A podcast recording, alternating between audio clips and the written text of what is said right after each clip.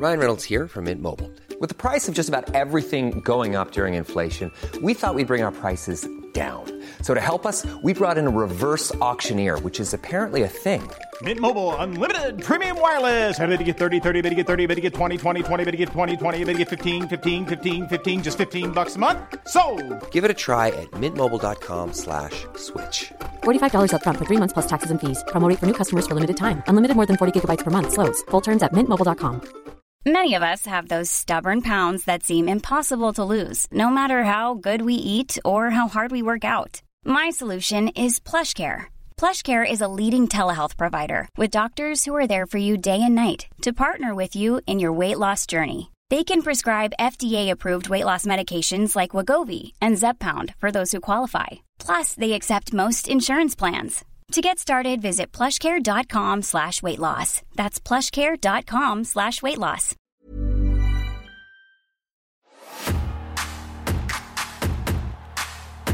They told me my card will go up tenfold. Blah. Come on to the rock show. Come on to the people show. Come on to the premiere show. SmackDown. It's the 2nd of March of the Year of Our Lord 2000. All Saints Pure Shores is top of the charts. Don't remember that one, sorry. A little known film though, Toy Story 2, is uh, inexplicably still number one in the charts in the box office for the third week in a row. Felix Trinidad has just sparked out David Reid to uh, get the WBA light middleweight title. The PlayStation 2 has launched in Japan with 10 thrilling launch titles. That's not true, I think only two of them were good. Pokemon Stadium is out for us non PlayStation 2 owners.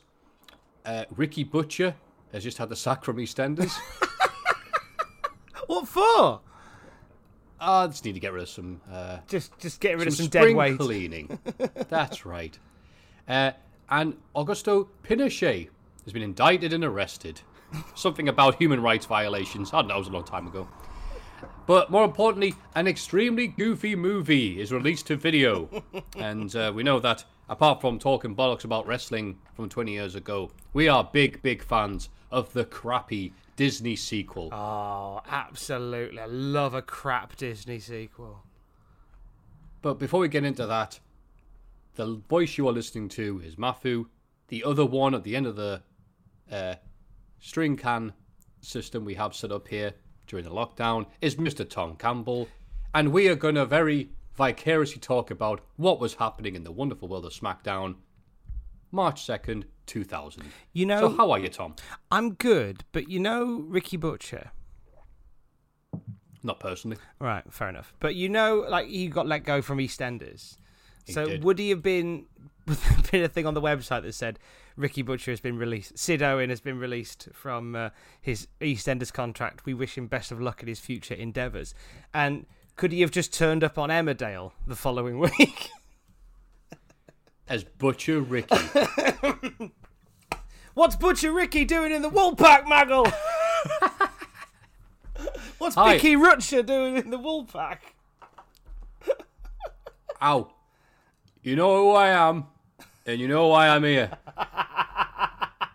Where is millionaire Dingle? so this is so this is where the big boys drink. Look at the adjective drink.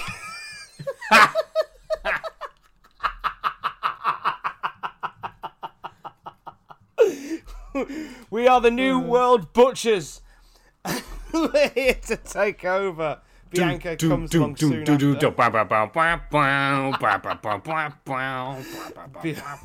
Oh, could somebody please? I, I don't know whether this is in the parameters of John or not. I want the I want a New World Order Titantron, but with clips of Ricky Butcher. No, I want any any uh, EastEnders guy appearing on Emmerdale, but with the the Scott Hall uh, Canadian tuxedo look. With, Oh, it's good times. But to answer your question, all is fine here. Still in lockdown. Uh, we're, we're- it's a, a slightly more relaxed lockdown, which is nice. Um, in, in the sense that we can go for more than one government mandated walk per day. And on a nice day, like the day of recording, which is Bank Holiday Monday, that is welcome. Um, otherwise, it's it's just, it's one of those where I'm rapidly running out of different things to do, and I'm also now finding TV series that I haven't watched ever and trying to get into them. We watched Once Upon a Time on Netflix. It's something that Alex picked out, and I love it because it's a bit crap. But we're now at that point where we're just digging through some of those. Um, but yeah, it's yeah. I, I, how about yourself? What have you been doing to to bide the time during lockdown? I've been doing more exercise, so but not the one I would do when I go to the gym and do the circuits, where I'd walk around with that lovely bit of endorphin, and you know, you hang around other gym people and you feel like you're doing something right because the instructor hasn't yelled at you. So instead, I've been doing cardio and some cardio, and then some more stretching and some more cardio. So I have lost some weight. I've lost some muscle as well, which wasn't quite the plan. Um, but yesterday I could feel my abs kicking. So that was interesting. I have long hair, I'm skinny, and I've not gone out much. I'm basically college Matthew. so I decided to listen to some uh, Fear Factory and In Me yesterday. We have all become college Matthew during lockdown. Oh, you you happy, happy people. So I need some study some World War One poetry and William Shakespeare's Othello, and that's it. And I'm glad of all the things you decided to talk about that little news brief I gave you there to set the scene. Uh, you decided on, you know, Ricky Butcher as opposed, as opposed to Pinochet. Well, I thought Ricky Butcher has more more uh, news notoriety.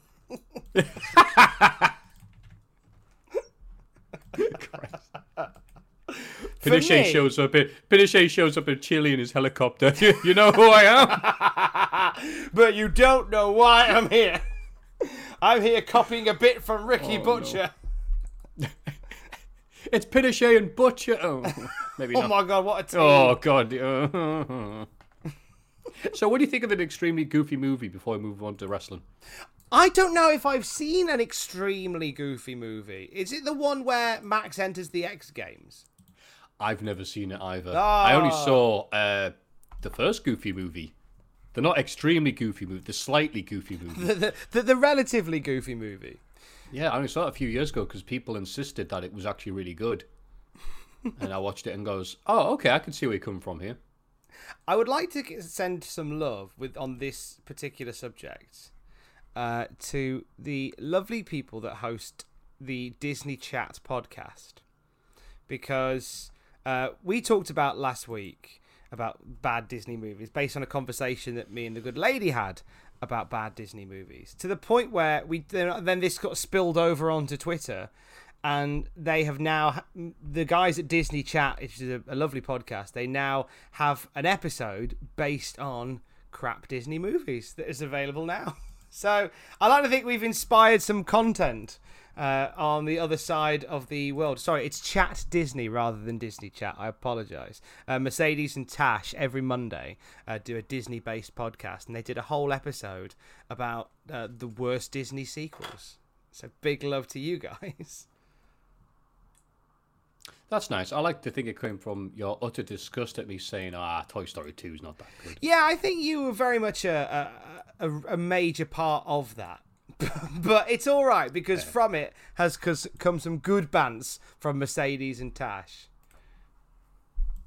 That's fine. I'm glad that I can help you. By this in Toy Story 2. And getting people on Twitter going, What?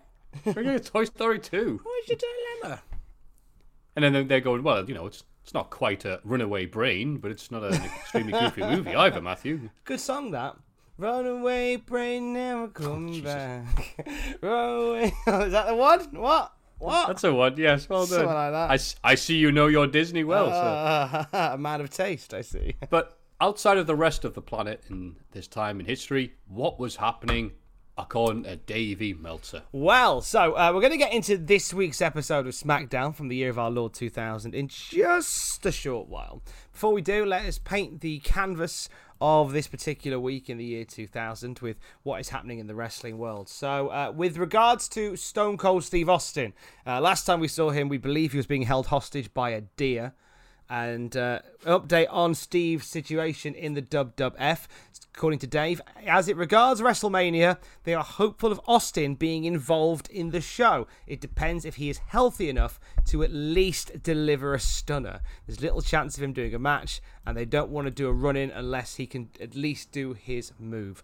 Undertaker will probably be back on the show, although not in a wrestling capacity. We'll, we know how that pans out for both of those. Hmm. Uh, also, this week, uh, the I was more thinking about the deer than I was thinking about Austin. then, sorry. Uh, there's a bit of an injury report to give you as well. Uh, the plan is uh, for Billy Gunn to miss three months of action. Uh, he's being operated on by Dr. James Andrews for the uh, for the injury to his uh, his shoulder that we talked about in the last podcast. Bob Holly suffered torn rib cartilage, taking a Samoan drop a few days before this week's episode and he's out of action for a little bit as well. Uh, when it comes to WCW, Chris Candido and Tammy Sytch officially got their release from ECW, and they're expected to be there very, very soon. Um, and there's two stories that come from WCW stars' websites back in the day. Back in my day, before we wow. had Twitter, people would write blogs on their websites. Buff Bagwell would write uh, that he's demanding to be paid what he's worth by WCW. So I'm presuming he's looking for a, a, a paid D grade for some reason. Um, oh, you. that's mean. Uh, he says if he's not paid what he's worth by WCW, he's asking for his release this week. Uh, not sure what the going rate these days is for a for 1.97 quarter, but it sounds to me like he's asking for a pay cut. Not my words, the words of Davey Meltzer. It's like Shaun Williamson is Barry from EastEnders and extras, isn't it? he told EastEnders, "I want a million pounds or nothing," and they said nothing, and they sacked him. And they pushed him off a cliff. Isn't, isn't that right, Barry? Like, yeah. and he fell into Coronation Street. You know who I am, but you don't know why I'm here. Um, and the... his name was Barry from EastEnders. from EastEnders was his surname. he changed it legally, so it's fine. Um, the other one that has caught my eye this week is from Chris Benoit's website. Uh, Chris Benoit's been blogging again. I'd like to think that there were loads of uh, GeoCities gifs all around the website just for my own amusement. Um, now, this all comes from Hulk Hogan appearing on Bubba the, Love, Bubba the Love Sponges show on the 24th of February. What a toxic relationship that was. Uh, he uh, claimed yeah. that uh, Hogan claimed that Benoit was a top talent in WCW. He's a loss to the company. He also claimed that he always spoke up for Chris Benoit. Now, Chris Benoit has set the record straight on this on his website and wrote the following. In the last four years of my career, I have seen the fans get shafted innumerable times on potentially great matches due to an ugly word called ego. I can go on and on talking about different events and times, but what I really want to address here regards someone who stands out as an inspiration, a role model, and a leader in the dressing room Hulk Hogan. Oh, For dramatic effect, the mic falls down. that could have not been more dramatic. Here is a guy that would show up and disappear into his locker room which had a do not enter sign posted outside of it concerning himself with only how many segments he had, what hours they were on, and which segments were before and after his. He would walk around when he did step out of his confines with his with this cocky arrogance, as if he were the king and we the paupers. From what I hear, not much has changed. Now, um, Benoit ends with a very powerful sentence, a very powerful question that considering the way things go in the world, it's a little bit uh, jarring, but I shall read it. Uh, Benoit ends his article by saying, My question is, what kind of legacy do you want to leave behind? Just to go back a little bit, uh, your thoughts on Buff Bagwell? I think he is someone that gets too much slack for what is what he was and what he did in WCW because he was very entertaining, as Buff on the stuff. When he joined the NWO, him just flexing and being a silly bugger behind Scott Steiner, very entertaining. It's just a shame that he was rather like X Pac in the sense that he had a character that he did two years ago, and then two years later, he's still doing the exact same character with no evolution whatsoever.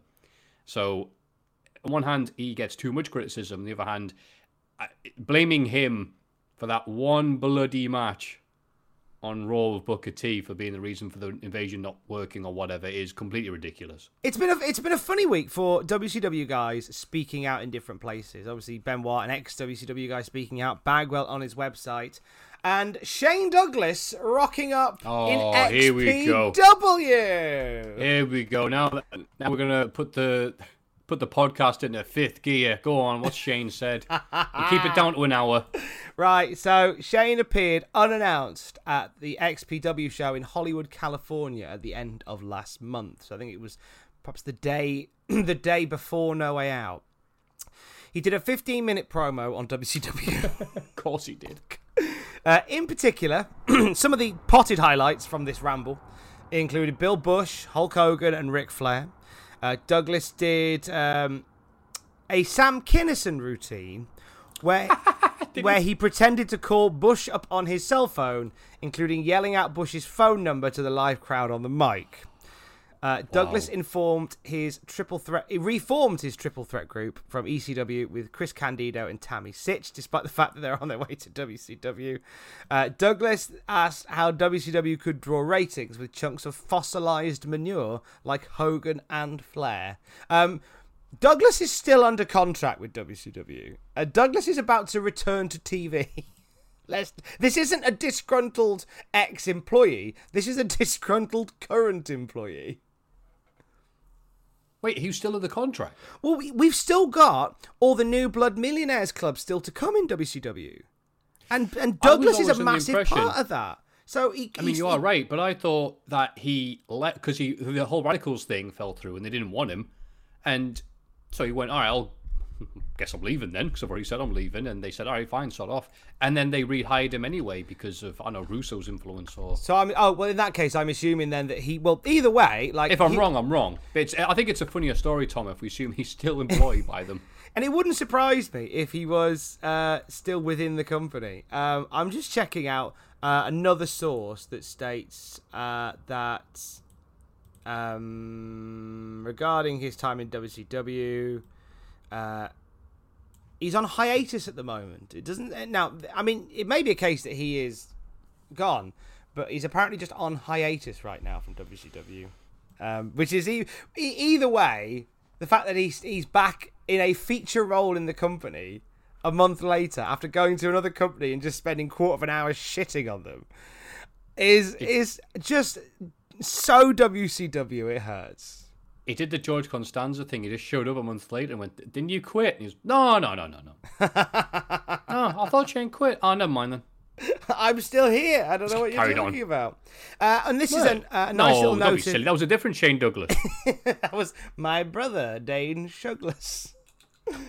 there he is now. Uh, on a on a lighter note from that XPW show, uh, it was on that night they held a King of the Deathmatch tournament uh, to crown a King of the Deathmatch champion, won by local wrestler Supreme, who sadly we lost a couple of weeks ago. But I wanted just to make a point to uh, honour Supreme, who on this show, which featured just a 15 minute verbal car wreck from Shane Douglas, uh, actually featured Supreme uh, standing out in front of like some ex ECW alumni to become uh, a deathmatch champion in XPW. Absolutely, as a fan of the grimy hardcore wrestling around this time for East Coast and West Coast, Supreme is very much one of the better ones there. It had some amazing matches with Altar Boy Luke, um, Angel, the Messiah, Vic Grimes, just name a few. And yeah, to the fact that the stuff he did 20 years ago with XPW is still remembered to this day when he passed away, and we'll share the videos and gifs and everything like that was a was a nice thing to see. And and obviously hardcore wrestling isn't everybody's thing, but tough. It's mine. Supreme's great. Kiss it. How are you? Uh, And we'll do it. you- We'll re- reenact this catchphrase now. You, you go. Who am I? Supreme. Yeah. Oh, you know it, Tom. Yes. Ah, that's great. Because- Well, I remember seeing XPW at this point uh, th- via the pages of Power Slam. Yes. where- likewise. because it was sort of being at least from the from the outlets that we had, XPW was being seen as like this replacement for ECW. yes. And what were your thoughts on XPW? I can't wait for the Vice mini series on the goings on in XPW. My God in heaven. Uh, the fact that Rob Black tried to buy into ECW, they said no, thank you. And then he's like, right, I'll set up my own company because he was a porn guy. Porn guys made a lot of money uh, in the just before 2000s, 2000s. He spent a lot of money. He paid, overpaid a lot of people, so a lot of people were happy. All the stories about New Jack trying to work with them. He said they didn't pay him one time, so went, that's fine. So he just took a camera. So let's take this instead. This beautiful, you know, porn ready camera. I went, right, this is mine now. um, all the stories about Vampiro missing shows because he would come up with these crazy stories. Like I said, sorry I'm late, folks. The door of the plane I was on fell off during the flight. uh, the Messiah attack. It got a bit grim, to be honest with you. That Rob Black was never charged with, never could prove it was him, but there's no other suspects. And finally, ending, coming to a horrible end, with something about, let's, I'm not going to get this exactly right, but Rob Black decided it would be a very good thing to sell tapes of uh, animals getting eaten by snakes. And by selling that and it crossing state lines, that counts as a felony. And that was the end of XPW and Extreme Associates. Isn't it funny how these No, oh so dodgy people? No, the videos aren't funny, obviously, but how these oh so dodgy people are caught out in such uh, mm, uh, dull administrative ways, like how uh, um, Al Capone, one of the most notorious gangsters in history, what was he arrested for? Well, tax evasion. Like he didn't file his paperwork. Like Rob Black, who who we believe, not proved, um, may have carried out a hit on a wrestler, and just generally did lots of underhanded things. What's what? And as one of these videos of animals eating each other, what's he arrested for? Ah, well, transporting things over state line.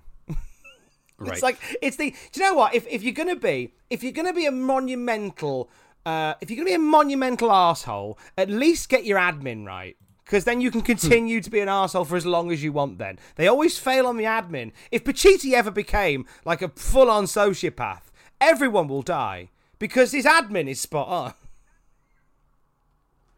Became. Oh, right, yeah, we'll pretend. Kayfabe, kayfabe. I can see you winking through the microphone. yes, uh, Rob Black made Herb Abrams look like a Quaker. So, can't wait for that series. Um, uh, that's uh, oh. On another note, on the night of No Way Out, I think it's a nice little nod as well. If we're honouring uh, champions no longer with us, on the night of No Way Out, uh, there was wrestling at uh, Budokan Hall, and it was the night that Kenta Kobashi pinned Vader to win the Triple Crown title. Oh, nice. Nice little match uh, they think I've had. seen that match. 1949. It finished with a with a lariat out of nowhere from Kobashi. Uh, it was just a, it was a, everybody is saying it was a quality match in front of 16,300 people. One that's worth seeking out if you're a wrestling fan.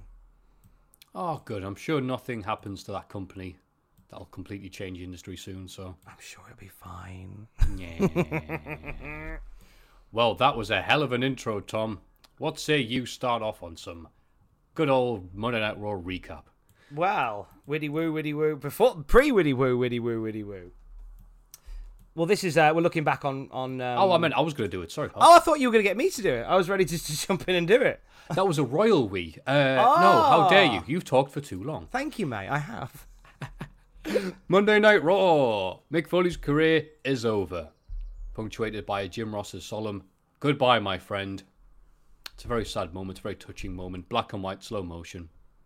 Anyway, enough of that. Uh, Big Show versus The Rock ends with Shane McMahon making his return. And he explains he wants to align himself with the future WWF champion. And The Rock admits, yes, Big Show beat him at No Way Out. But unlike Big Show, Rock isn't going to whine and complain about it all the time. And Triple H is happy to hear this because, due to Rock losing, that means he has to go down to the very bottom and start again. So Rock is pitted against the greatest of greats, the Brooklyn Brawler, Monday Night Raw. uh, the Rock somehow victorious over Steve Lombardi. And Stephanie then hears Rock's pleas for going, Can I have someone a bit harder? He goes, Sure. Look, Rock, I'll put you in a match. And if you can pick either one of these guys, you can go on a WrestleMania. It's Rock taking on the Big Show and Triple H in a handicap match. But it's The Rock, and he has some of the finest plot armor known to man, so he is able to get the advantage over both men. But of course, Shane O'Mac interrupts again for the beatdown. Which brings us to Widdy woo, widdy wah, widdy woo, widdy woo, bada bada bada. Why is he gonna take her at the start? He just he's just still he's just still kicking back there, isn't he?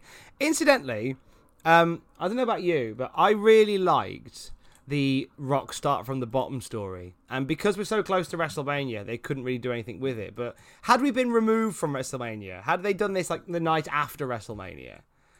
Like I love to have seen The Rock for like four months fighting his way through the mid card. There's something about that that I wouldn't be deeply offended by. You know what they should have done? They should have gone, well, since you picked them up so much, tonight, Rock, finally, The Rock goes one on one with Headbanger Mosh. Ah, yeah. And then it's a 45 minute brawl. 1949, Rock wins with the lariat out of nowhere. But there's something in like there was like they were desperate to keep the Rock away from Triple H for so long up until WrestleMania. You could have done this a while back and just had it so right the rock, right Rock, you're fighting from underneath, and you could have just had all these guys like these a mixture of mid card goodness or jabronis going, I'm gonna make my career by beating the Rock tonight. And you could have someone like a Gangrel going, Ah, I'm gonna beat the Rock tonight, and my I'm gonna be a made man once I beat the Rock. Gets in the ring, spits blood, dun dun dun dun, rock bottom, one, two, three. Next week, another one. like I like the idea of stuff like that. I think some matches could have been competitive, but building up from the ground up would have been fun, in my opinion. Yeah. I like Gangrel calling in to Triple H. I've got to get the title shot. White Wolf have told me they put their hit on the rock. Blah. They told me my card will go up tenfold. Blah. Blah. Every gangrel, every gangrel promo ends with blah. I have to punctuate every sentence with blah. Blah.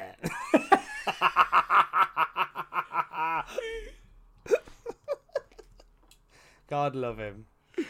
Anyway, we're somewhere in America. We never get told where. And we start with Too Cool. And then the most expensive bit of plastic in WF shows up and fires a bazooka. da da da da da da. Blah. Uh, apparently, Chyna is on the cover of Raw magazine. Hey, remember when WF had two monthly magazines? Oh gosh, and do you remember where one of them was basically softcore porn for all your edging needs? That's pretty much what we had here. Jericho is teaming up with them. Thank God, I thought it was with Chyna and Too Cool. And he is, of course, Sans IC title, having lost to Kurt Angle at No Way Out. And they're taking on three and a half of the Radicals. And we start off with Malenko versus Jericho.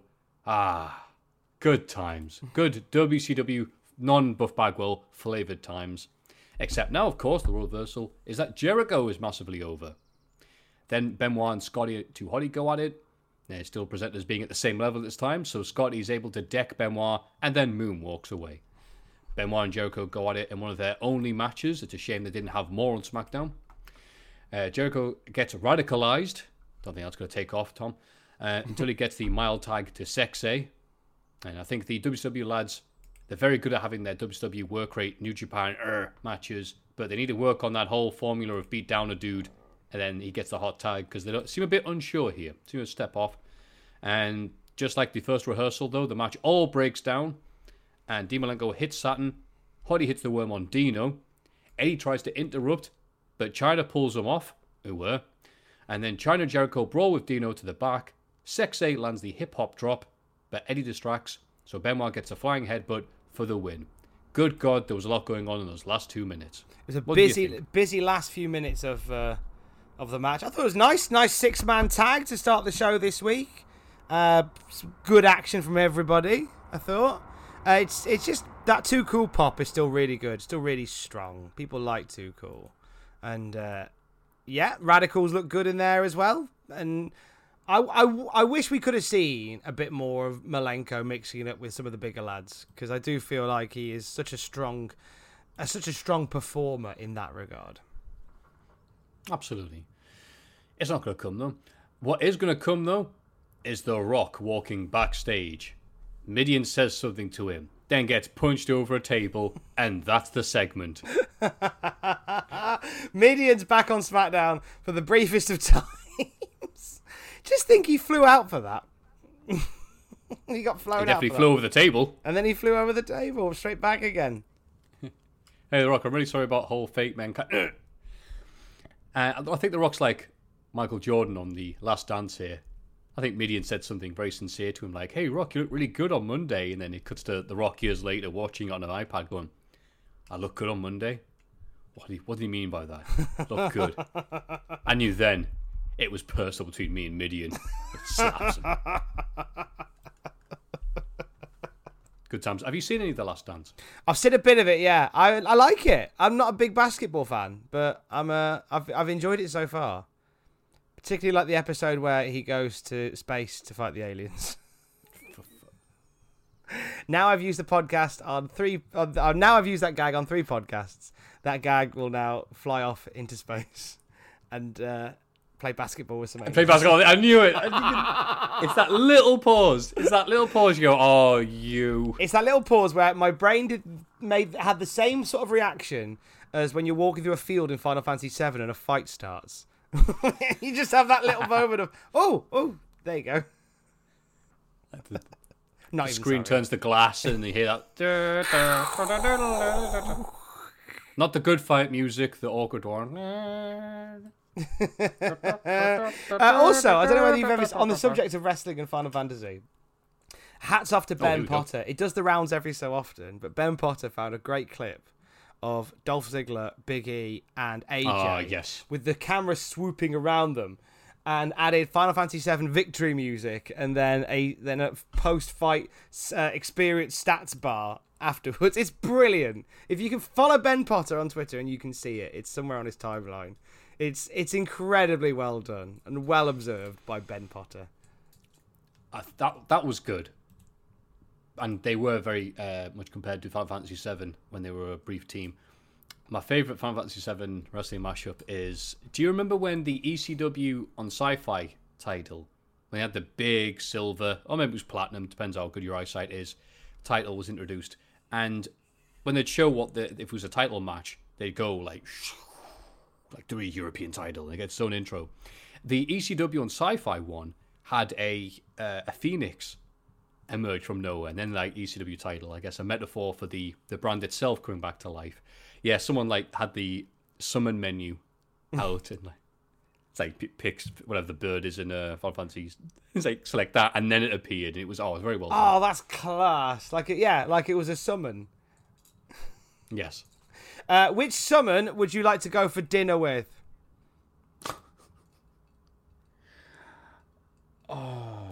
Uh, da- da- don't don't you dare forget the names of the summons, Matthew. Come on, your entire life has been building up to this. I'm gonna give you mine. I'm gonna give you mine to buy you some time. Go ahead. Right, Google, night to the round Google. because it'd be a right laugh. It'd be like a stag do.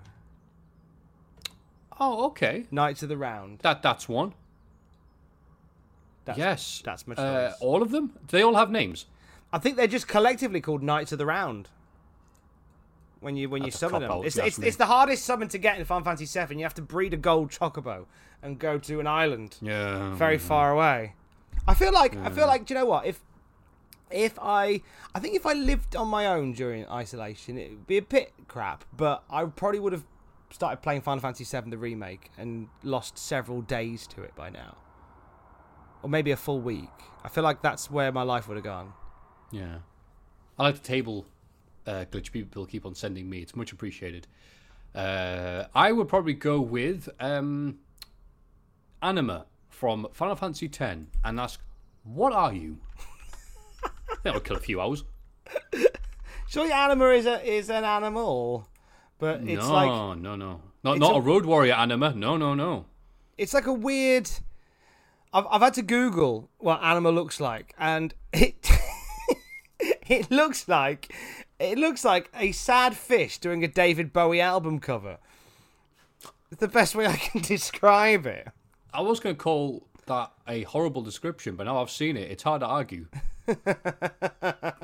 yeah, I there you go. like it's Th- something thank you. from an album cover.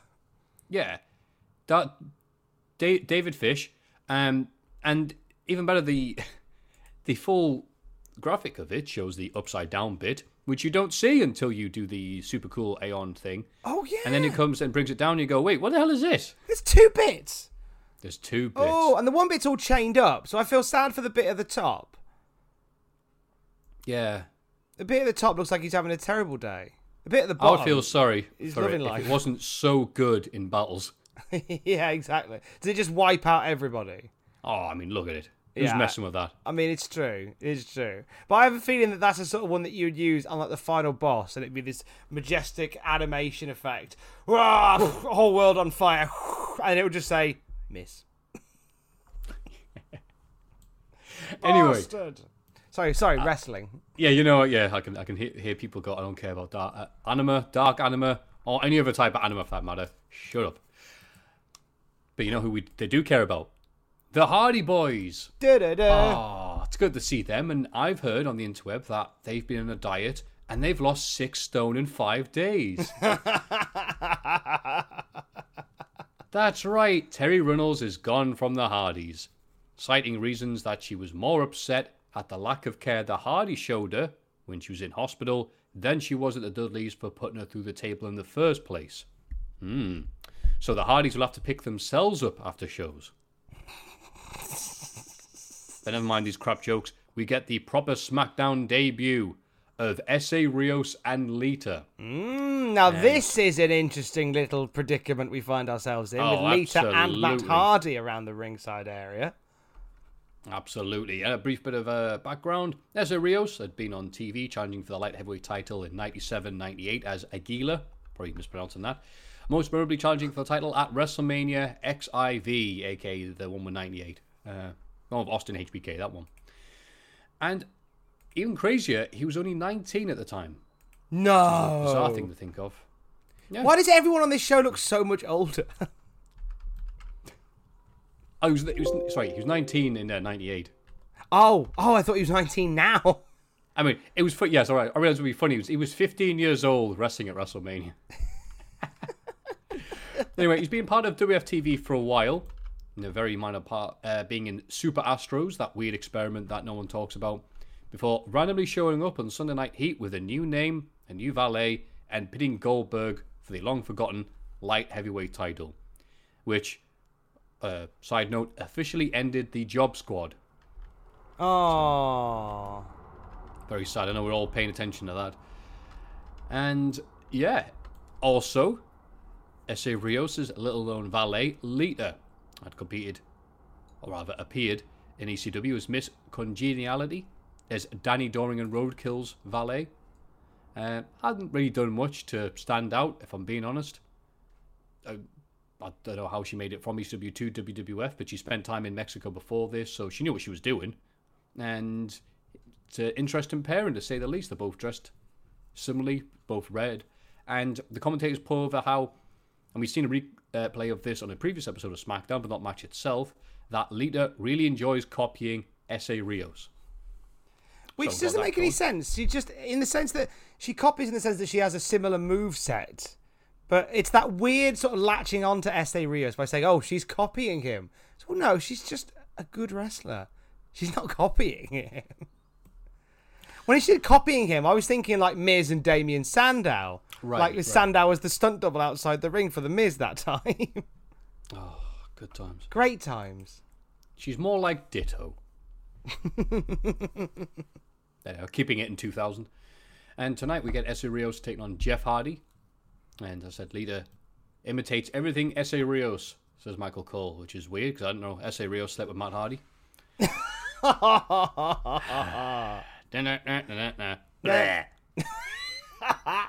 Gangrel, stop writing those jokes. It's a fast-paced match that loses a lot of its impact after following the previous bunch of uh, vanilla midgets. To be honest with you, not sure why they couldn't have waited until after the Viscera match later on. But hey, I don't book SmackDown and don't pretend to. Jeff Hardy gets pushed off the top rope and gets dunked on the guardrail. So SRS follows with a stunning tope of the turnbuckles. God, he was good.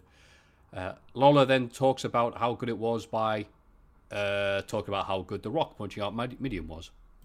I mean, he's not wrong, but they clearly have nothing to talk about here. And This this is one of these matches where you almost wish Mike Tenay could make an appearance and start telling us all the important information, but Yeah, it's not. to it wasn't be. a bad match. It was just they they were too invested in like the entertainment part of sports entertainment to really be bothered with it. Right, and you know, Lawler and Cole are like, "Wow, that's a that's a that's a move. That is, uh, hmm." Anyway, Essa hits a handspring and goes over Jeff Hardy to set up a German suplex, which is a spot I've thought about. Has anyone done that before? And I was very happy to see SRS actually did it. So I was like, that was nice. However, the German suplex doesn't happen. It gets blocked.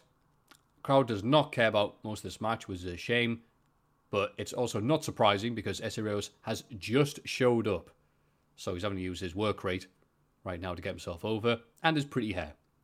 Uh, Jeff Hardy's counter is described as poetry in motion by Michael Cole. It'll never take off. and Essa Rios lands a top rope Frankensteiner on Jeff, who then rolls outside, and then Lita lands it on Jeff on the outside. Big pop for that. referee stops Lita from interfering, so Matt thinks, ah, sod this, and lands the twist of fate on him. But after Jeff Hardy lands the swanton, Lita lands a sloppy moonsault on front of the ref for the DQ. So he loses, but wins via disqualification, so he keeps his title. And Essa's mad, even though she just saved him his title, so he yells at her, she yells at him, she slaps him, and they leave together mad. Uh, doesn't make a lot of sense, to be honest with you, Tom. No wonder Essa Rios get forgotten. But the thing is, this is this is a the slowest of slow burn breakups because they're gonna they're gonna still be a thing up until after Backlash. Right. because at Backlash, uh, Rios is actually on the pay per view with Lita. So this is a real slow burn. Because I thought, oh, there's the slap, and off we go with uh, the Lita Hardy's combination. Then I realised, well, no, that's not for a while yet. That's still a way away. And and re- and and and her pairing, she's still with Rios when that happens. So it's a long build. This is for the breakup. Like he's literally just debuted, and they already seem to be long building the breakup. Yeah, to do, try and do a lot at once here, to be honest with you. So, uh, yeah, and it was a it's one of these matches where they're trying really hard, but they would have been better off if they'd slow down. Like I feel like an old person. I feel like Michael Hayes backstage, but they really were going 100 miles an hour and could have actually stopped to emphasize some of the moves quite a bit. But Jeff would realize that later on down the road. I'm not sure what happened to Essa, to be honest with you. Mm-hmm. Yeah. Anyway, somewhere in the world of backstage land, Al Snow and Steve Blackman are wearing Hawaiian shirts and getting ready for Steve Blackman's blind date. Al's is uh, telling uh, Al is telling us that he set up Blackman with someone from his therapy group, and she shows up and she's a Steve Blackman fan. Yay! no wonder she needs therapy. Blah. Gangrel, you this to jokester, stop writing this week's podcast. I'm trying to get employed. no, Be Gangrel. furlong. White Wolf, White Wolf will let us go. White Wolf's still a thing, Gangrel? Yes. White, White Wolf told me that. White Wolf told me not to come into work. I went, why? Is it I haven't got any COVID symptoms. He goes, no, we haven't. We haven't been endorsed at WWF for twenty years. He goes, oh, all right.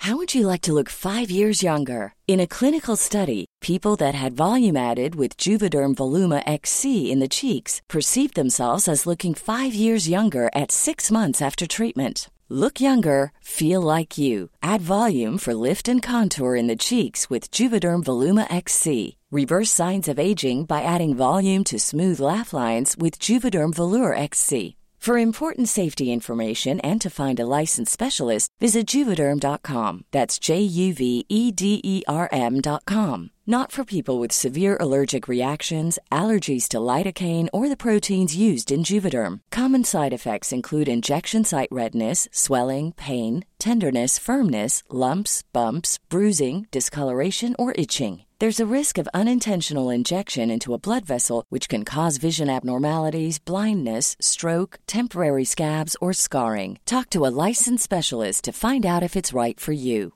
Mom deserves the best, and there's no better place to shop for Mother's Day than Whole Foods Market. They're your destination for unbeatable savings, from premium gifts to show-stopping flowers and irresistible desserts. Start by saving 33% with Prime on all body care and candles. Then get a 15-stem bunch of tulips for just $9.99 each with Prime. Round out Mom's menu with festive rosé, irresistible berry chantilly cake, and more special treats. Come celebrate Mother's Day at Whole Foods Market.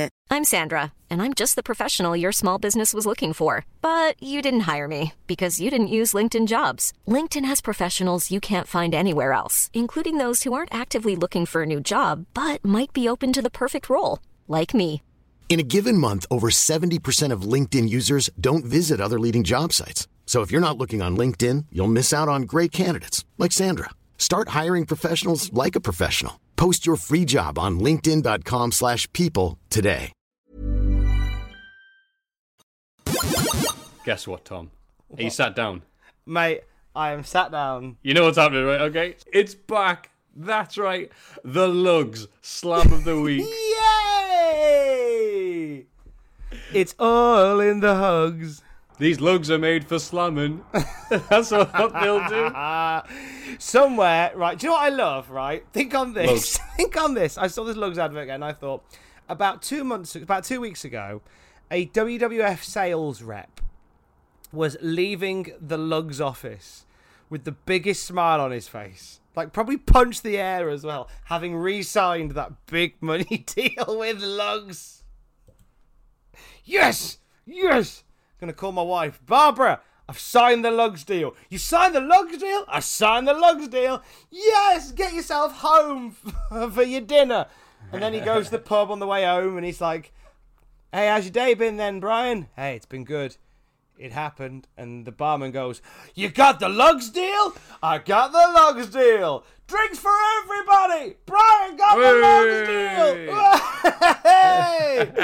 oh, what joy! Well, hashtag Brian got the Lugz deal. What a day! What a day for Brian. The best day of his life. That's right. It was a red panty day for. Brian that day. And that's just on Brian.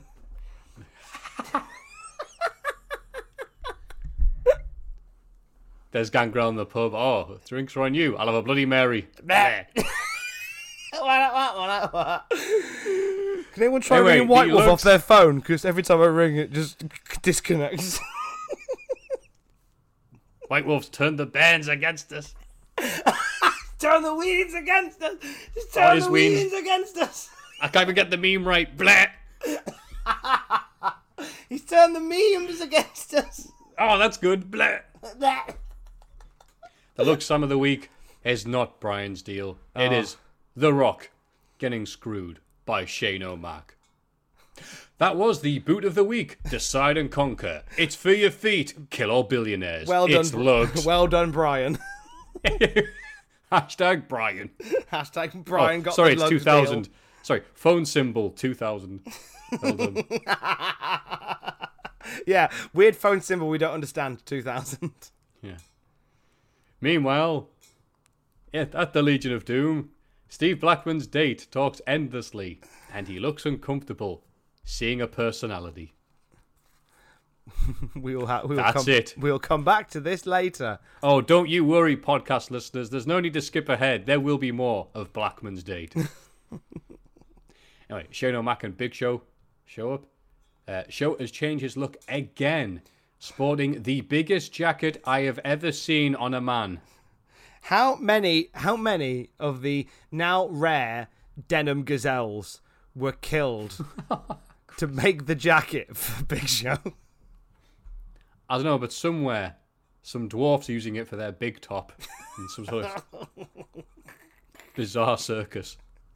Uh, Some somebody is somebody desires a denim bedspread for, for a king size, and they are sleeping comfortably underneath there. Somewhere that denim jacket has been discarded in a in, a, in an alleyway, and an alleyway, and a family of kittens are using it to keep them warm.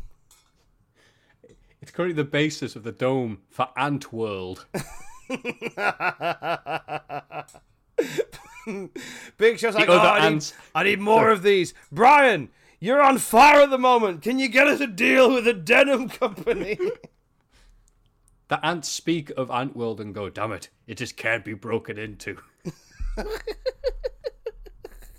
it's a maximum security prison for, for for grasshoppers. Some old ant in the ant pub going, there be only two ways through into Antworld. He goes, Shut up, old ant, you don't know nothing. I've been there. The bottom. Goes, how do you know? How do you know about the ways in and out of Antworld? He goes, I broke out of it. And they're like, whoa. It turns out the ways are through the right sleeve and through the left sleeve. It's very anticlimactic, pun intended. And we move on. through a through a pocket with a hole in. I know because I dug that hole. And you look in the you look in the pocket of Big Show's denim jacket, and inside is a teeny tiny picture of Marilyn Monroe stuck to the bottom. that a rat that a rat police guard throws a stone at, and you hear it echo all down the lining of the jacket. And the ant security guard goes, no. He crawled through two miles of shit and piss to, to get out of that jacket. Puts his arms up in the air. I'm free. He's immediately ran over by an 18 wheel. If you've come here to talk about wrestling this week, you're bitterly disappointed. Oh, yeah, sorry. Back to Shane McMahon and the big jacket. Big. He should have renamed himself. He is no longer the big show, but the big jacket. Why you got the big jacket? Well, I've got a big jacket. Fair enough. It's easy enough. and when he gets ready for the show showstopper, he shouts, Jacket! He's unbuttoning his jacket. He means business. oh, no. We know when the jacket gets unbuttoned, that's when the shit hits the fan. So and it gets quite warm. I'm gonna take my jacket off. Why are you kicking off? Is it all, are you about to do your finisher? No, because then I won't feel the benefit when I go outside. Loud asshole chants for Shane McMahon, and presumably people listening to this podcast chanting it at me and Tom. And Shane McMahon replies, he's missed them too. Shane McMahon recaps what we've already seen from No Way Out and Raw. The kids call him Shane Recap. oh Christ! And by kid, I mean, of course, our favourite vampire, Bela Lugosi. but He says he can't allow The Rock to dominate the WWF like Austin did. He says Vince allowed Austin to become an icon, so eventually he became too big for him to crush in the end. And I actually like that. Even though we're getting a lot of Shane and blah blah blah, how great is Shane, how big is Shane's dick, and blah blah blah, and all this stuff. That's actually a nice bit of uh, reasoning that I think doesn't get looked at enough. no, exactly. Anyway, I like Show- it. Absolutely, and Big Show will take on Triple H at WrestleMania. Of course he will. Uh, the Rock shows up and says, "You bleep the Rock off." Don't know what that means. Uh, the Rock isn't number one contender or main event in WrestleMania, but he's still the People's Champ. Crowd cheer. So if he's got nothing to lose, he'll take on both Shane and Show tonight. And Shane says, "Wow, two on one. That's music to my ears." And then we get music in our ears as Rikishi shows up. I don't know who wrote that in the script, but bloody hell. Um, he said, it's like when someone in a crap film goes, "Oh yeah, you and what army?" And you're like, "Oh okay." You know, the 1973 battalion shows up. You're like, "Oh okay." Who would have seen that one coming? Um, Rikishi shows up and he says The Rock doesn't need his help to beat these two jabronis, but the crowd want to see two things: Show taking the Rock bottom, and Shane's face in my bottom. Shane's like, wait, wait, no, no, I don't want a tag match. I want a handicap match, but no one cares. I'm move on. Fun segment here. Any thoughts, Tom? I liked it, uh, and what I like is we know at this point how far in advance they're planning the uh, the Austin Rikishi story. So it makes them planting Rikishi with The Rock so early on makes so much more sense. They could have kind of gone. I think they could have got leaned in a little bit more to this over the months to come by having Rikishi very much become sort of the Rock's silent protector. Not overly so, but on the odd occasion when like the numbers were stacked up against the Rock, you could have Rikishi just come along and go, "Hey, you don't need me, but I'm here to help you." You know, or have him just just take out somebody on the sly. Like you could have done a bit more of that. Maybe they did, and I didn't notice it. Maybe we'll find out as we go along. But no, no qualms with Rikishi and The Rock teaming up tonight. That'd be a fun main event. Yeah, that would be nice. Like the Rock's like, oh man, Rikishi, I can confide in you. You're my guardian angel. That's right. I mean, and what am I going to do about Austin if he comes back to want a title? I can always run him over. what? What? I mean, you I mean, Calvin? you could always run over there and have a think about what you'd do. Yeah, well, when I feel bad, I go for a run in my car. I drive to the balloon, the balloon warehouse. yeah, sometimes I can't be bothered to do the cardio, so I just get in the car and drive a bit and I pretend I've pretend I've walked. cardio. Oh God! Oh. wait, wait. Here's Gangrel, and I thought my joke sucked. And I thought I sucked. Oof, he's not fun. Blah. Backstage, we get the SmackDown debut of SmackDown for PlayStation One, Yay! Steph! and who better? Oh no, I hadn't thought about that. Yeah, How'd you hit a course it is finisher on this? All the controls are different to No Mercy. It's not as many characters. Steph, uh, uh, I think that they rushed this release because of the popularity of WWF, and this is exemplified by the fact that we got SmackDown 2 less than six months later. Uh, uh, Steph, the controls are clunky. and the animation's janky. Steph, why is it just. Why can you not see the arena when they walk out and it's just the, the the video behind them? It looks weird. It looks like they're it looks like they're trapped in the, it looks like they're trapped in Undertale. Is it a metaphor, Steph? I can't tell. I take things at face value. I don't understand subtlety. I don't do well with deepness. I once nearly drowned in two inches of water. Uh, yeah, so this is um, the launch of SmackDown. Uh, Yuke's and THQ getting that lucrative WWF PlayStation release right now. Very different to the WWF games that we have known. Uh, what were your thoughts moving from No Mercy to SmackDown? I preferred No Mercy, but nearly everyone I knew played SmackDown. Why is that, Matthew? Was the PlayStation generation just stronger than the N64 ones? Uh, no, you could get a copied version of it off your dad's mate a lot easier than you could with the No Mercy, which you would need to get a, I don't know, a, what was a bootleg N64? The Doctor 64. That's right, because my mate had one. It looked cool as hell, but I had no idea where to buy one. But we all had a friend of your dad's to get a PlayStation 1 chipped and then get the real SmackDown on a VCD. Oh man, that's a Sorry, not even a. VCD. No, I'm, I'm talking about uh, CDRs. God. That is a treat. I'm curious as to why they. Ch- now, I don't know whether you can shed any light on this, or whether there's any video game fans that ch- that can shed any light on this. Um, obviously, the the big difference is a lack of AKI, the lack of Aki. Um, why did the Aki thing come to an end? I don't know. Me neither. I assume that they was the the license just got uh, outbid. I mean, they had taken it from Acclaim, so Possibly, but obviously the first uh, WWF No Mercy was developed by uh, Asmik Ace and the Aki Corporation. This was still a THQ game, uh, but it was developed uh, by Yuke's, or published by Yuke's rather. Uh, oh, so yeah, it was developed by Yuke's. Sorry, it was developed by Yuke's. Uh, So it completely overhauled the the engine, brand new style of gameplay.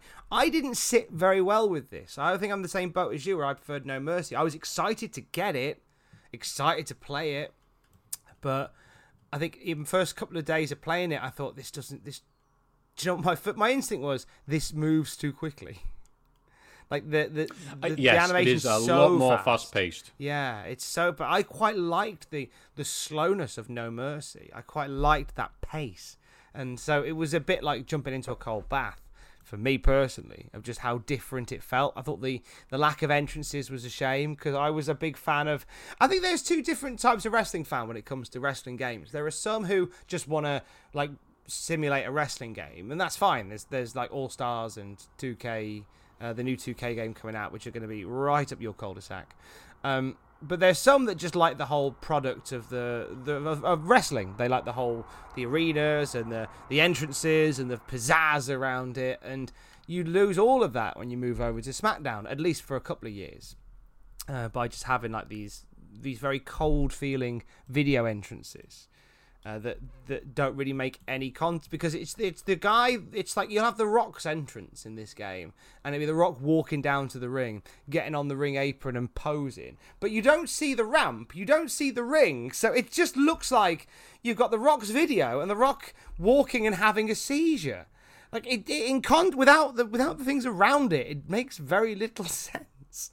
Um, but the gameplay itself was was fine, albeit a bit a bit pacey for me. Um, pop quiz question for you: um, Do you know what this game was called in Japan? Uh, no.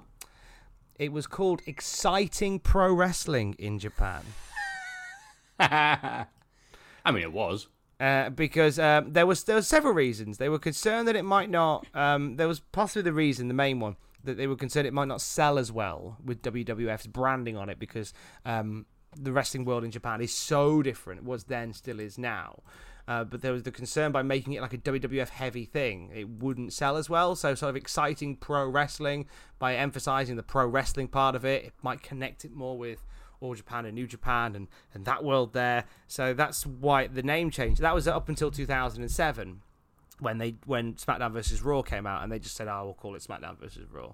Of course, D'Lo Brown is playing SmackDown backstage because he's a huge nerd and he's picked himself to take on Triple H. Probably the only time that'll happen on TV. And Kurt Angle is talking about how good he is, what a great wrestler he is, and everything. And D'Lo is ignoring him because the game is just so fast paced that he has to give all his attention to WF SmackDown. Then Road Agent Sergeant Slaughter comes in to tell him the Godfather is looking for him. So D'Lo, for some reason, then switches off the console and leaves rather than pause it. I don't know what that's about.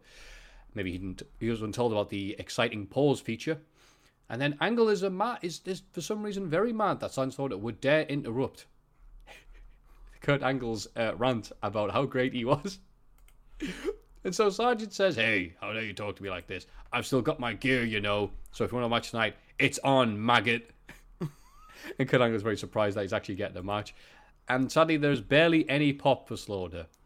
And no wonder this location we're in America did not get named by commentators because they're a miserable bunch of mimes. Speaking of big pops, Taz is here. Yeah, All is forgiven. And he's brought to you by Milk and Giant Poster of the Rock to scare your kids. The Road to Savings, which is something related to cars. And of course, SmackDown for the PlayStation 1. And it's worth mentioning, this is the release date in North America for this game. So it's actually the day it's out. Is then. So Oh, yeah, intriguing. cool. Ah. And Taz is taking on Crash Holly, hardcore champion. And it's interesting seeing these two wrestle in WF because these two had a bit of a beef during Crash Holly's very brief run there. And, Did they? uh, I was, yeah, I listened to both of them tell it, talk about it in their interviews they did with, uh, I believe, High Spot and RF Video. Uh, Crash Holly, who was, I think, a volunteer, not like a volunteer, but you know, like a, a young boy, uh, one of Taz's lads. And one time he showed up and he's supposed to be, you know, setting up the arena, putting up chairs and move the guardrails and whatnot. Uh, apparently he was tired from something, so he just slept on some chairs while everyone else did some work. And Taz had to be, you know, Taz and be like, "How dare you sleep here?" You know, sleep if you can, survive if I let you, and all this stuff. And there was bad blood then. And Crash didn't last long after that in ECW. I don't think he wrestled or anything like that. It was just, you know, an underling. Uh, and then they get the WF, and apparently it was all good by that point. They talked it out. Everything's all right.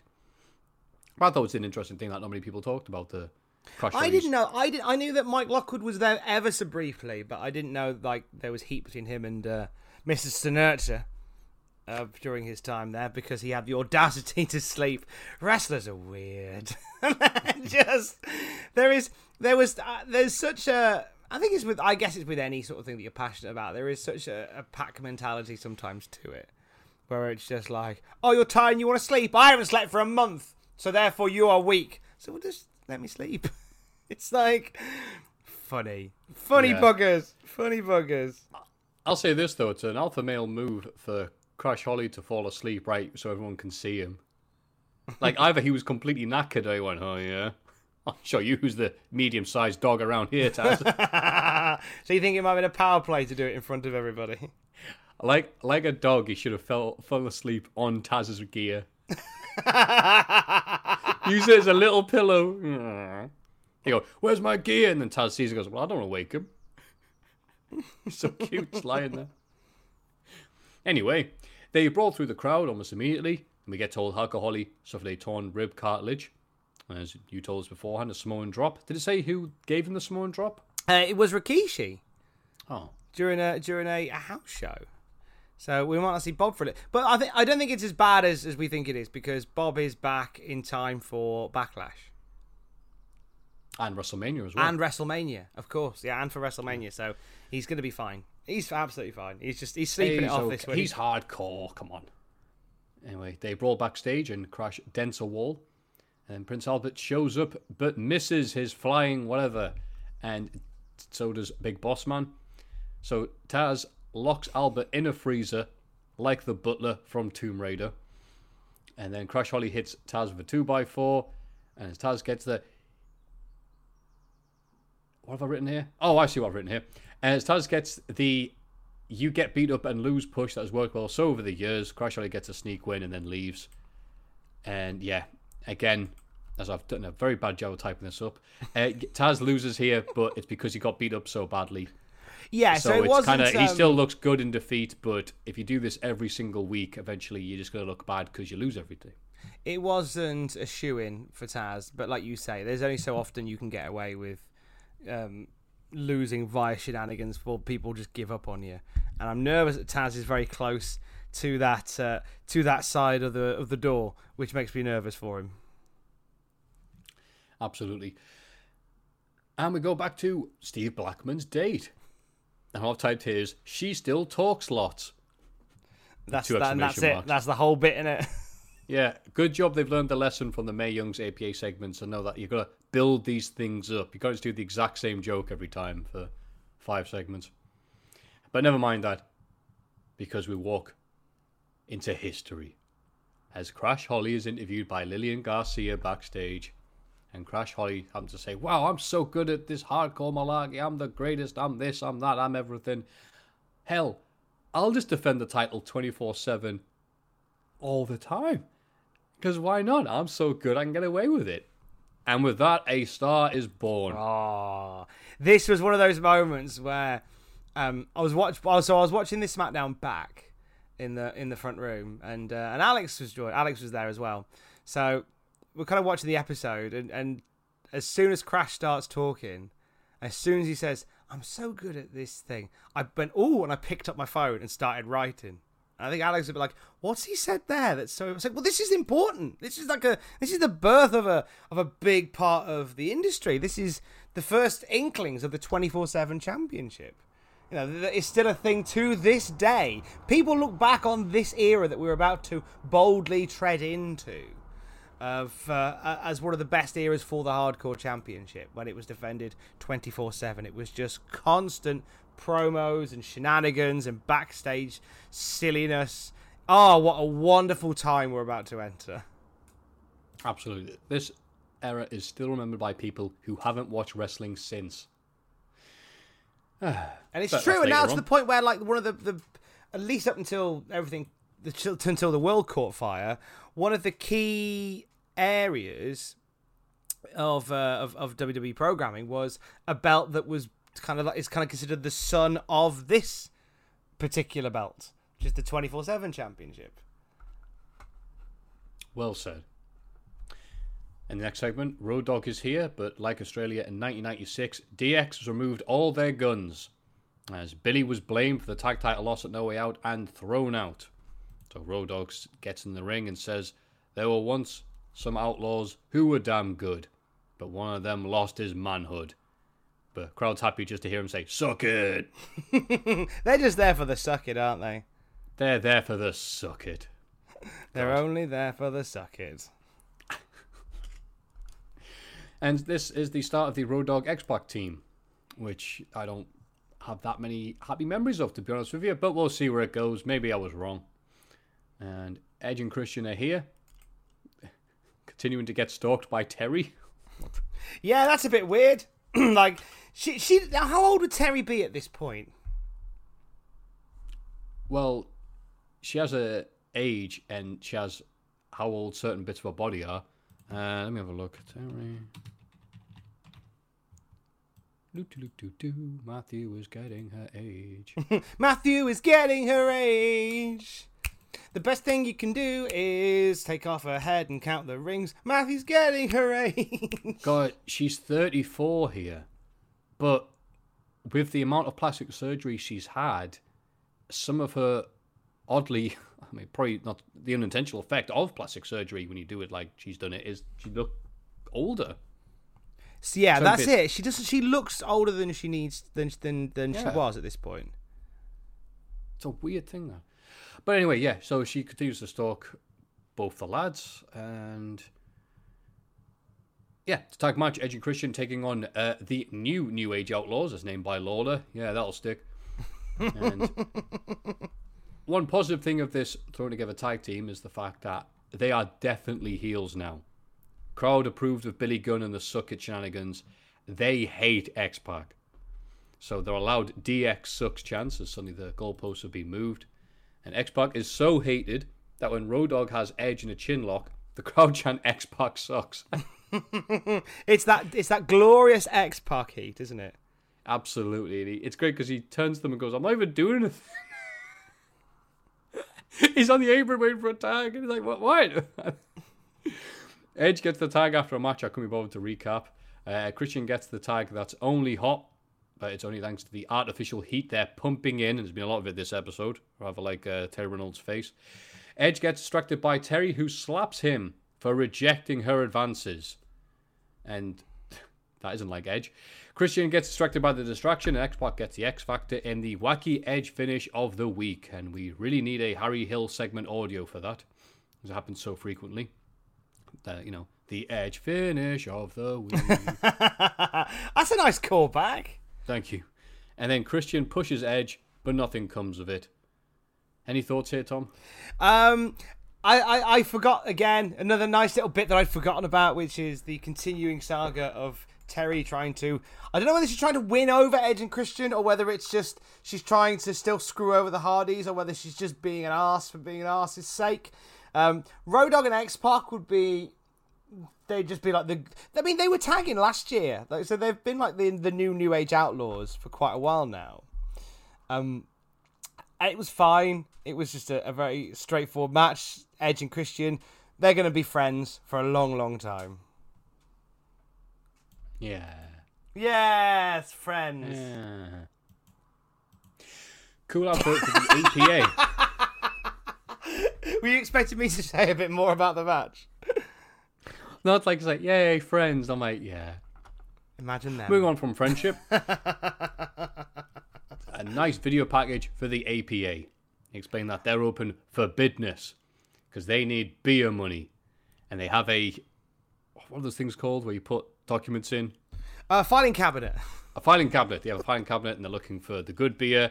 Nothing there, just ice. Open the second one, there's the mediocre beer. Ah, and here's the bad beer. Sums up their gimmick very easily, very quickly. Good times for the APA. More to come. I loved it. I'm ready for. I'm ready for the APA era. Absolutely. Shane McMahon and Big Show walk into DX's locker room.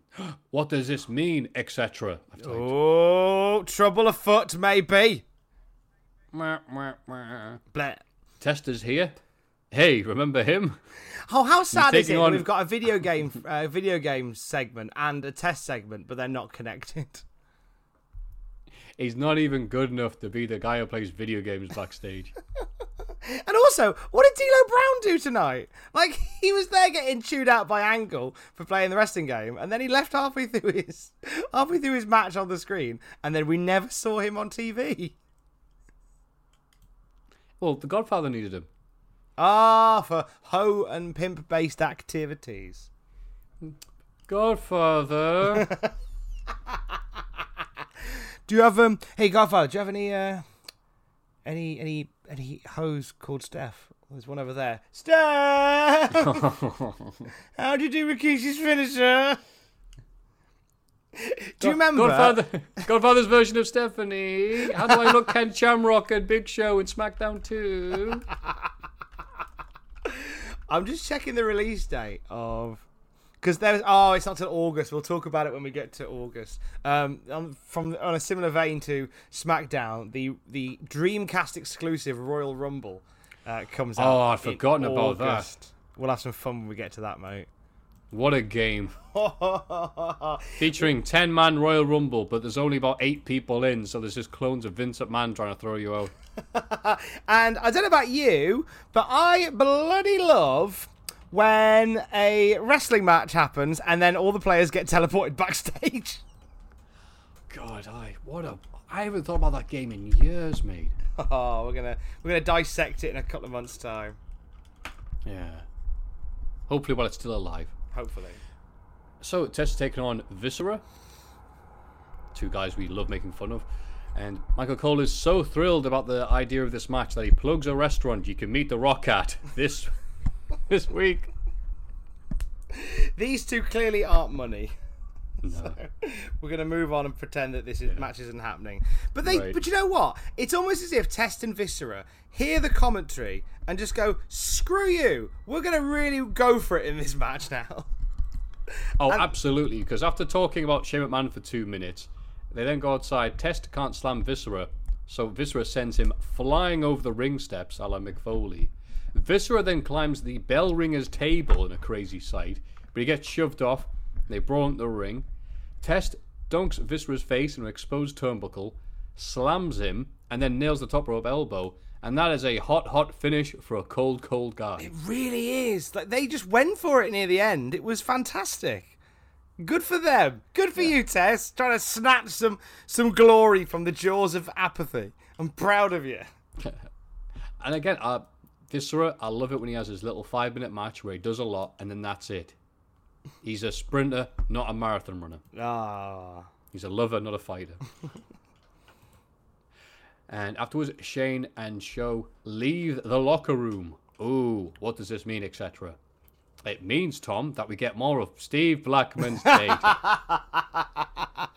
the never-ending story. I mean, I wouldn't mind if they added a little bit to this, but each time they've really not, unless they're about to. Let's find out. Uh, she's still talking. That's good. Al Snow appears in the background to dance to the cafe's musician who's doing the personality. She's got personality song. Uh, uh, Al Snow may as well have been carrying a giant arrow. Do you get it? Huh? Well, Michael Steve Cole. Blackman is dull and boring, and she won't shut up. Personality. Personality. Michael Cole did uh, hit the joke over the head when they came back from it, and he was like, "Hey, did you hear they were playing the song Personality?" Just to beat this over the head. The guy who was uh, playing the piano in the cafe, his name was Personality Jim. Like, what the? No, Steve Blackman had one of them. Then it's cuts to Steve Blackman who eh. says, "Can I order a personality?" And they're like, "No, you can order fish." Oh no, I've made a terrible error. My character is personalityless. right, you expect them to be. Well, we'll get on it later on. I'll do a criticism. I'll just. Yeah. Yeah, we'll we'll finish up short. Speaking of personalities, here's one who has 15. Kurt Angle is here. Hey. And he well, says, enough for "Hey, 15. look." He's not like 15. Per- he's not got like multiple personality disorder. Oh yeah, he's not like that that film that bombed. Um, and the M Night Shyamalan glass superhero thing. That Oh yeah, where the guy's got all the yeah. It's a shame that bombed. Yeah, he had so many personalities, and all of them think Steve Blackman is boring. Cullingham's here to say Sarge Slaughter may be old and bald, but there's a new hero you can all look up to: the Eurocontinental champ Kurt Angle. And there is the mildest of mild pops for Sergeant Slaughter, and that's being nice. And this is the start of Sergeant Slaughter's annual show up to lose to the new guy squash. When was the last time that Slaughter wrestled? I'm thinking, was it 1998 when he was? Oh, you mean um, but before becoming a cameo guy? Well, you Yeah. had the little feud with Triple H and DX. We had the boot camp match at In Your House DX. Uh, but I'm pretty sure by that that was a cameo. Oh, yeah, he wasn't a regular full-time. guy. That's a that's a good question. Mate. He was Commissioner Slaughter at that point. He was, and he was just sick of their personalities. So and, and them. incidentally, and incidentally, fun little caveat to that. Uh, on that uh, that show in your house DX, Sergeant Slaughter versus Triple H in a boot camp match. Sergeant Slaughter comes out to what would become Kurt Angle's theme tune. That's not right. He, He shouldn't have. I know he shouldn't have, but he did. You watch in your house DX. He comes out to Kurt Angle's theme music, which was before that the Patriots theme music. Yeah. As a regular, he. I'm going to say 1992. As Yeah, 90s. 1992. Called my records when he was the last proper full time guy. Uh, he, of course, did take the Sergeant Slaughter bump, as I call it, in the Rumble 92. It's completely ridiculous. Oh, we'll come into that in a minute. And then after that, he was around WWF. He'd sometimes appear at house shows and that. He did the AWF, bloody hell. I was going to say, I'm sure was he, he was in the AWF because I saw the promo with him talking about how revolutionary the round system is. And then he, God, '98 was such a weird year. He had a boot camp match with Al Snow Ooh, Raw. in uh, September of '98. That is a bizarre thing. that must have been on an episode of Raw. It was. Oh, God, what the hell's that about? Anyway, '98 is absolutely insane. You look at some of these results, and we go to Sergeant Slaughter now. He, what does he do? He gets a two count or some knee lifts, and the match isn't that great. Crowd isn't that into it. Don't really care that much.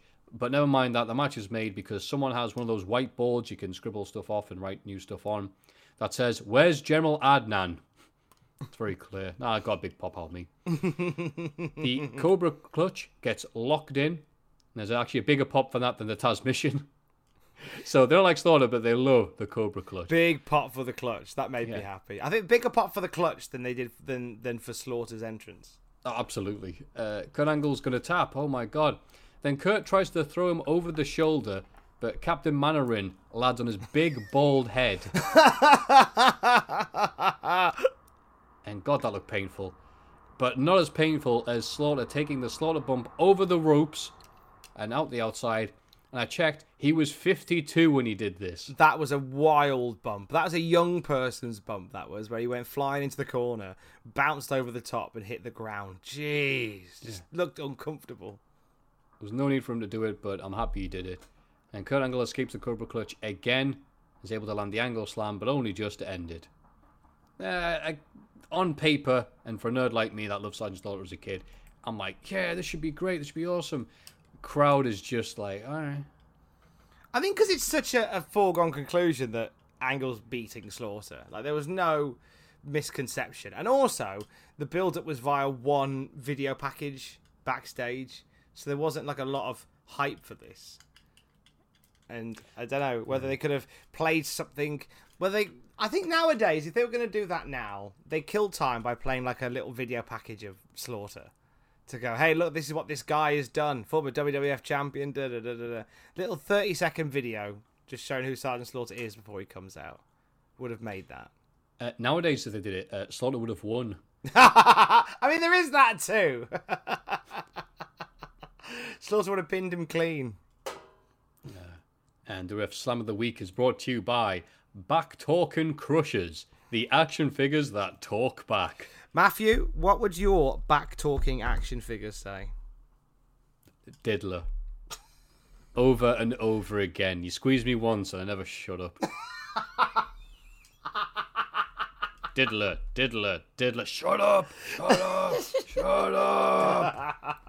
I'm throwing the incinerator and you can still hear me. I was hoping you'd say woof woof boo moo, but I will accept diddler. I've, I've many catchphrases. You I'm really like The. Rock at this point on Cultaholic. I mean, if it's not Diddler, it's not, wow, what a great podcast. Uh, falling off the chair uh, action. What would yours be? Was it just be, welcome? It would. Um, I think it would be maybe "Love You By" or "How You Doing," or if people in YouTube comment sections can stop being assholes, that would be great. Um, or maybe "Welcome everyone." I'd like it. I'd like it to be a, a number of those. I'd like it to be right five catchphrases that loop, all adorable, but then there is a hidden catchphrase that after like 15 plays through, it's just me going, kill everybody you know. Oh, God, Tom. Show the people of the land your strength. Be less positive. Wrestling's fake. they have wronged you. You can make it right. like just something really sinister as you pull that last time. Gregory Iron's a liar. I like Gregory Iron. Yeah, I spoke to him yesterday for a video we wanted to do, and he was a very nice chap. He's ace. Bloody love He spent the entire time putting me over, and I was like, "You were nice too." Aww. so is he going to be in Botchamania? Is that an exclusive? Exclusive. No, it's a thing for Gregory Iron's thing. He's trying to be an entrepreneur, like all the good wrestlers should be now. Very nice. Because it turns out you can't make your rent just by going. I was in Chikara once.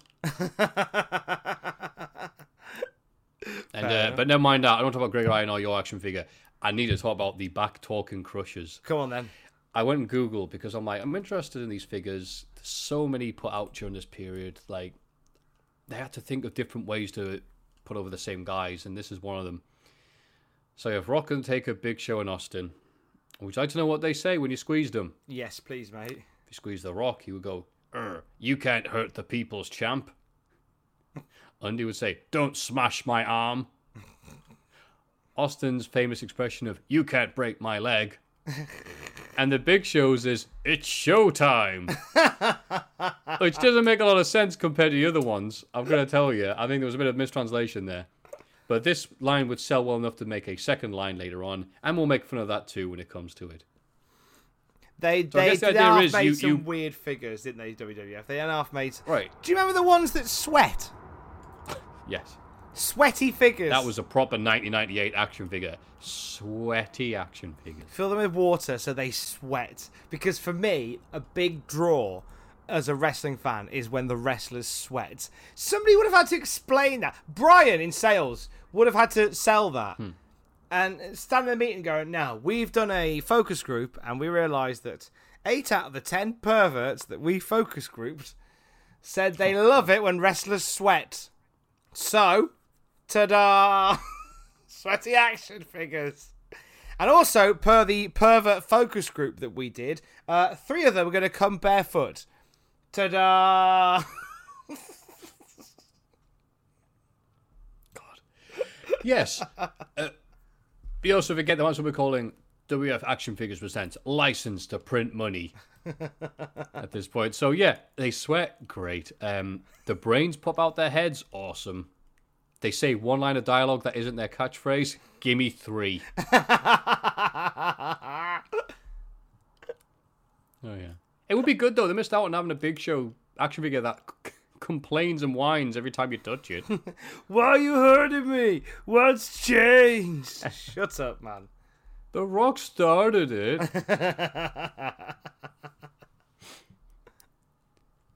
anyway, some of the week is still.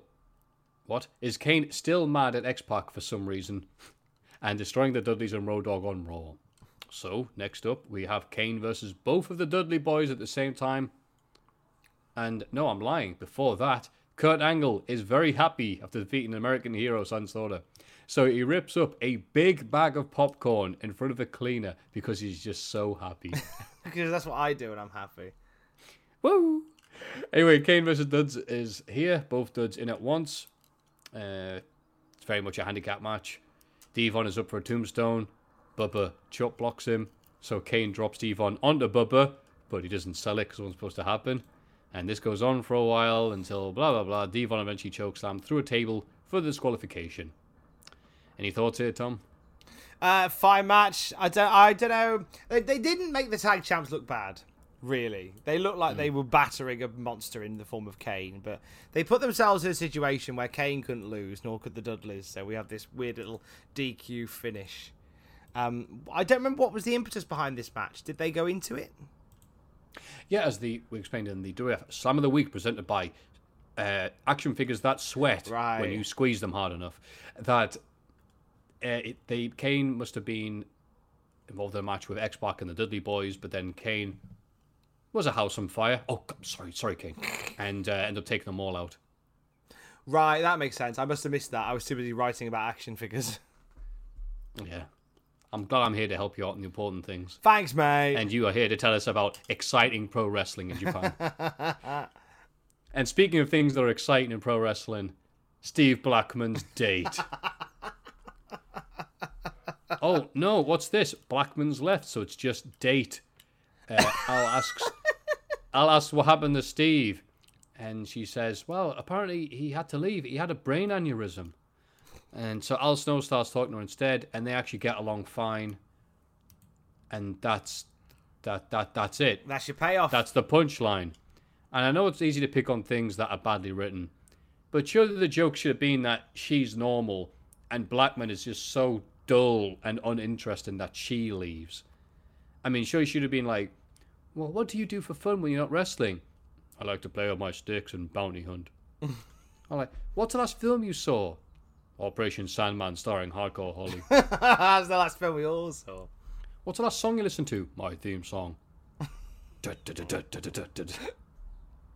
like it just doesn't work on any level. Um, No. They don't get the joke. I don't think they're right. I think they scribble it down on a pad and just go, "You figure it out," and it sucks. Any thoughts on this, Tom? Before we move on and never speak of Uh, it again. No, I think uh, you've summed it up nicely. It just seemed a bit pointless. It like saying, "Oh, like there was no, it's there's no act, there's no rule of three. There's no comedy three act rule here, where it's like Hmm. three things that lead to a finish at the end. It was wasn't even three. It was four, maybe even five, and with no conclusion really, other than Steve Blackman left. there was just this was pointless. This was pointless. Yes. Well done for writing a beginning, a beginning, and a beginning. Yeah, that's exactly what they did. Anyway, speaking of beginnings, Lillian's on the phone backstage, and Crash again reminds us it's 24 7, baby. So he heads out to the parking lot, puts the title in the trunk, but dun dun dun, it's the Mean Street Posse. And after a bin shot to Crash's head, Pete Gas tries to go for the pin. Oh, but Rodney breaks it up. They argue a bit. Oh, then Joey Abs tries to get the pin. Oh, and then they start fighting each other. And while they're doing that, Crash Holly drives off with the trunk still open. And this would be a, a repeated thing we'd see again and again. And it's a great use of the Mean Street Posse. and it's the beginning of something special for the 24/7 title. I thought watching well first of all watching Lillian Garcia on a payphone was a, was something that very much ages this show beautifully with Lillian on a payphone. I thought Lillian was going to go for the belt. But I thought that's what they were setting up for. Mm. But she's just there to go, hello, hello. Sorry, I'm speaking with the exposition team. What's that? 24 7. Sorry, you were saying a podcast? I, just, I don't know what that is. Haven't heard of that before. Yeah. And where are we? I don't know. I've It's the scrolled main down event o'clock, sir. No, it's not. It's the slam of the night. Oh, God, there are a lot of slams of the week and the night tonight. And it's presented by SmackDown again. And guess what? It's friggin' Shane turning on the rock. oh, well, that was worth talking about, wasn't it? as if we haven't had that Right, rammed down our throats enough. Let's do it some more. Exactly. And Shane McMahon decides, you know what, there's been enough Shane on SmackDown, and the crowd goes, yeah. So he's replaced himself with Triple H in this tag team match. Probably so he can cause a DQ again. It's just just a guess. And I couldn't be able to recap at this point. I think it was running a bit thin. So the highlight of this match was Rikishi getting worked over by Big Show, and Lawler putting him over by saying, "Wow, it's like getting hit by a twenty-pound ham." don't know whether Swear you've ever God. been hit by a twenty pound ham, but apparently it's pretty bad. You know, I've never been hit by a 20 pound ham, but I'm pretty sure it would hurt.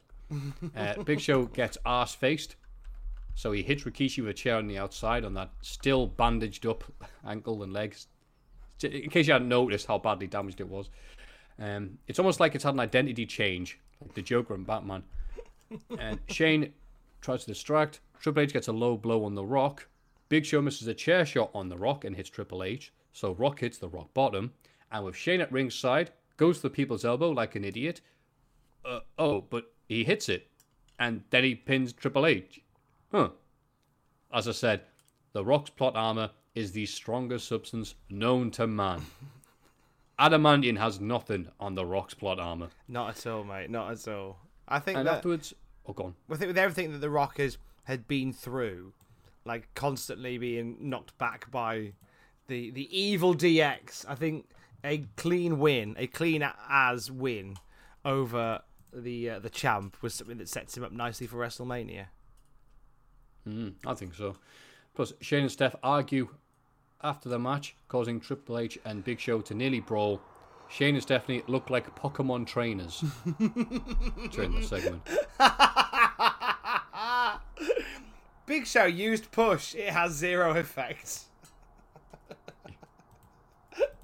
Just recycling an old gag there. Why not, eh? And that, as they say, is that. For another wonderful episode of SmackDown, some highs and some lows. What were the things, not the things, one thing that you remembered from this show, Tom? Uh, I remembered. Um, what I remember from this show? Tell you what, I remember the birth of the 24 7 championship. That was a big moment for wrestling. I think that when we look back on this show, that's probably one of the, the major takeaways is the 24 7 championship. 24 7 rules hardcore championship. Uh, what about you, sir? I remember Slaughter. I was a big fan Ah. of Slaughter as a kid, so to see him randomly t- turn up against the new generation's best, Kurt Angle, I still remember that. I've been so happy to see him. Like, yeah, get in, it's Slaughter. I didn't expect him to win. It was just the sight of him still doing his thing. And again, at age 52, to take that bump, the same bump he took at Rumble 92, that Sid Vicious hurt him. I forgot what injury he got, but he absolutely annihilated him with that bump. It You know, was good ridiculous. What was something you'd forgotten about this episode? I forgot that APA ran commercials. Like I always just accepted them as a thing. It was like the oh you just you buy the protector the acolytes. I forgot there were actually adverts for them, and I loved seeing this again. It looked great. What about you, sir? It's good, aye. Badly written, stupid Essa Rios. That's what I've written it down as. Uh, yeah, Essa Rios is losing. He's about to lose his light heavyweight title, which he earned with that that war they still talk about against Gillberg and Sunday Night Heat. And then Lita saves him, and then he's unhappy. Okay, uh, Sure, why not? I mean, I can't think why he would be forgotten about in a year's time, but hey, there we go. So that was weird because, yeah, you're like, well, they've just shown up on SmackDown. They're only a week old and they're already arguing. They're that one couple on the estate that you hear at three in the morning and you're just trying to sleep and you're like, bloody. And a month later, they're still together. You're like, just leave. Just split up. Get someone else to buy you fish and chips. We'll get used to that for a little while. That's uh, that's gonna be a thing, baby. That's gonna be a That's thing. right. So that Now, was the the second thing was going to be Blackman's date, but I've already forgotten about it. And like Steve Blackman on his date, we're about to take a quick, sharp exit whilst the piano player plays personality. Until next time, he is at Matthew Gregg on Twitter. I am at Tom Campbell on Twitter. Together, we are at Cultaholic on Twitter. Don't forget to join us. Bleh. Love you, bye. And I'm Gangrel at White Wolf won't employ me at twitter.com.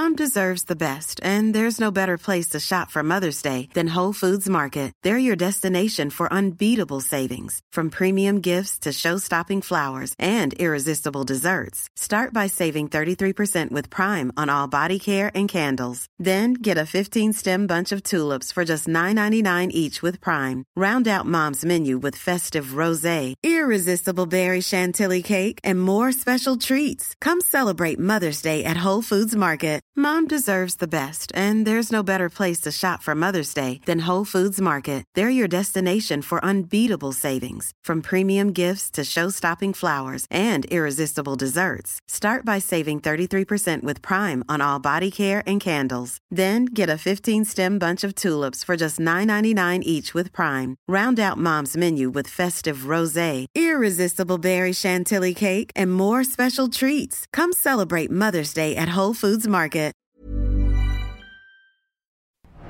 For all the wrestling headlines in just 10 minutes, search Cultaholic Wrestling News on Apple, Spotify, or wherever you get your podcasts from.